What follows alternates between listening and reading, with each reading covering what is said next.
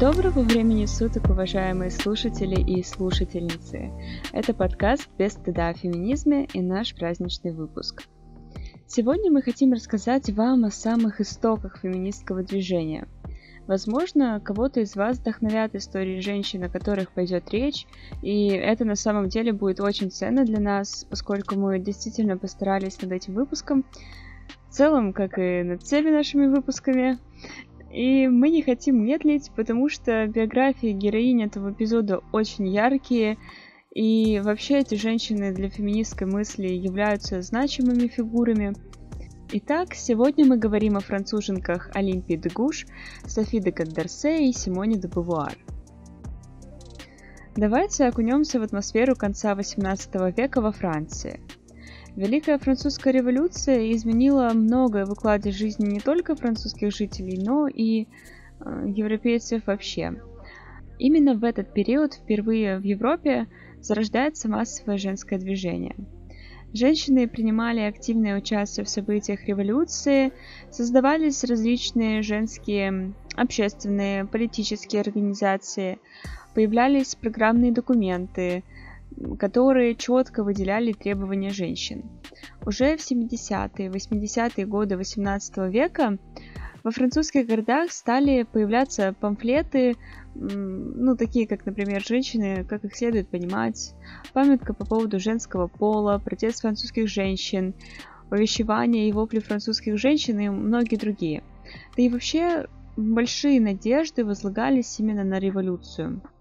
Однако положение женщин не было изменено, но вот этот толчок э, присутствовал, да, то есть процесс уже был запущен, и остановить женщин было невозможно. Наибольший вклад в защиту прав женщин внесла писательница Олимпия Дегуш, которая создала многим известный документ, называющийся Декларация прав женщины и гражданки – Настоящее имя Олимпии Дгуш Мари.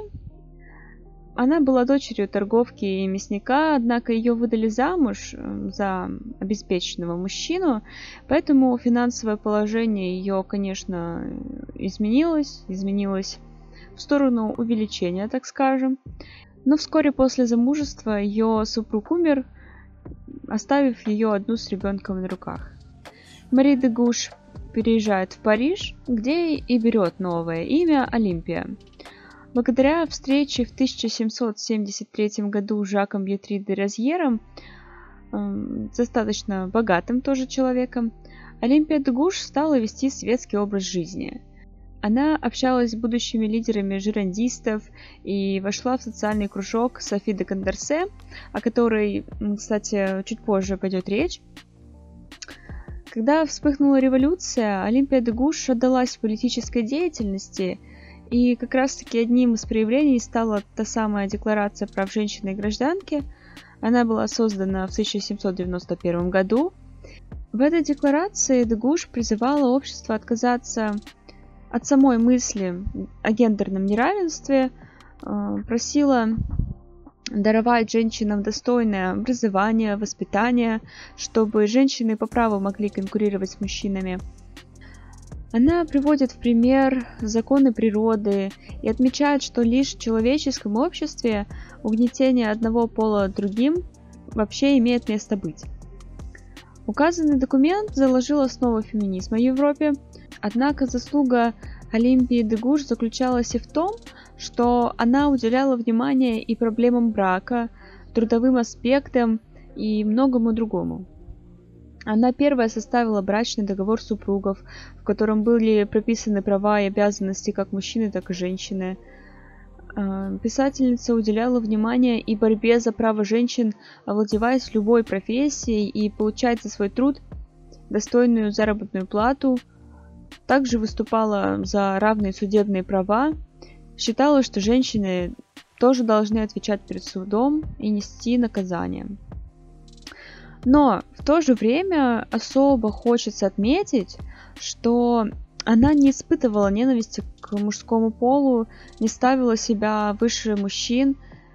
Она лишь требовала равноправия полов, элементарных э, банальных, называйте как хотите, гражданских прав для женщин. Жизнь Олимпии де Гуш закончилась трагично. Многим известна ее фраза о том, что женщина может зайти на эшафот, следовательно, она может зайти и на трибуну, стала неким предсказанием. После публикации вышеупомянутой декларации радикальные революционеры стали подозревать женщину в измене.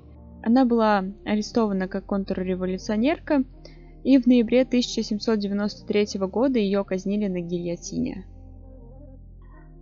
О Софии де Кондорсе известно немного.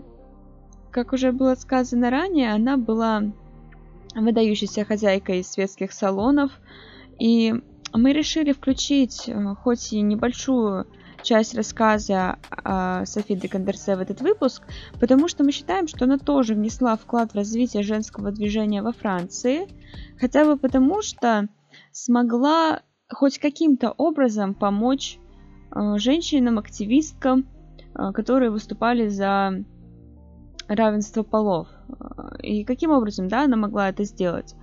Она позволяла участникам объединения «Социальный кружок» встречаться в своем доме.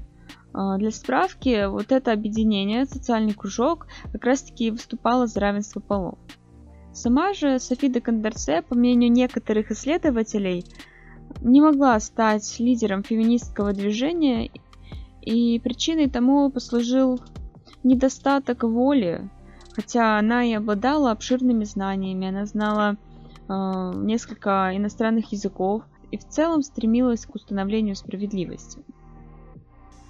Но мы перейдем к еще одной французской писательнице, которая сыграла, э, если не наиважнейшую, то хотя бы одну из самых главных ролей в развитии феминистского движения. Хотя, между прочим, она сама себя не считала представительницей феминизма, и речь идет сейчас о Симоне де Бувар. Она родилась в Париже в 1908 году, э, с детства проявляла непокорный характер, протестовала против католических установок, которые разделяли члены ее семьи, они были значимы для ее родителей – 1927 году Симона де Бувуар получила диплом философии. Она занималась философией существования или иначе экзистенциализмом. Долгое время Бувуар преподавала философию в колледжах. Однако в большей степени мы знаем ее как выдающуюся писательницу. После 1943 года она полностью посвятила себя именно этому делу. Среди ее работ можно отметить следующее – она пришла, чтобы остаться, все люди смертные, кровь других. Но, однако, наибольшую известность получила работа «Второй пол». Принято считать, что эта работа стала Библией феминисток, и такое мнение не безосновательно. Во-первых, эта книга – фундаментальный труд, историческое исследование, которое по сей день остается значимым для историков, для исследователей гендерной ситуации – во-вторых, в центре внимания в этом произведении личность женщины. В книге анализируется все, от истории до анатомии, и Симона де Бувар анализирует судьбу женщины. С помощью этого писательница показывает, каким образом с помощью навязываемых обществом моделей поведения, каких-то стереотипов у девушек формируется зависимость от мужчин, а также чувство неполноценности. Конечно, это не единственный вопрос, который поднимает Бавуар в своей работе. Она размышляет также над тем, что такое женская судьба, чем женщины отличаются от мужчин, какие обстоятельства ограничивают женщины, очень много других вопросов. И хотя книга, очевидно, отражает положение европейских женщин, она имеет большое значение для феминисток всего мира – несмотря на то, что э, книга была написана в середине 20 века. Второй пол говорит, что освобождение женщины полезно и выгодно не только для нее, но и является необходимым условием для полного и свободного существования мужчин. По мнению же самой Симоны де Бавуар, идеи мужского типа поведения, как вот настоящего мужчины, столь же искусственны и надуманы, как и суждение о том, какой быть э, должна настоящая женщина. На этом мы завершаем сегодняшний эпизод. Мы надеемся, что такой рассказ о выдающихся французских женщинах-феминистках, э, идеологах феминизма стал отличным подарком на 8 марта для всех, кто борется за права женщин. Вдохновляйтесь историями, берите пример и никогда не прекращайте бороться. До новых выпусков, всего доброго!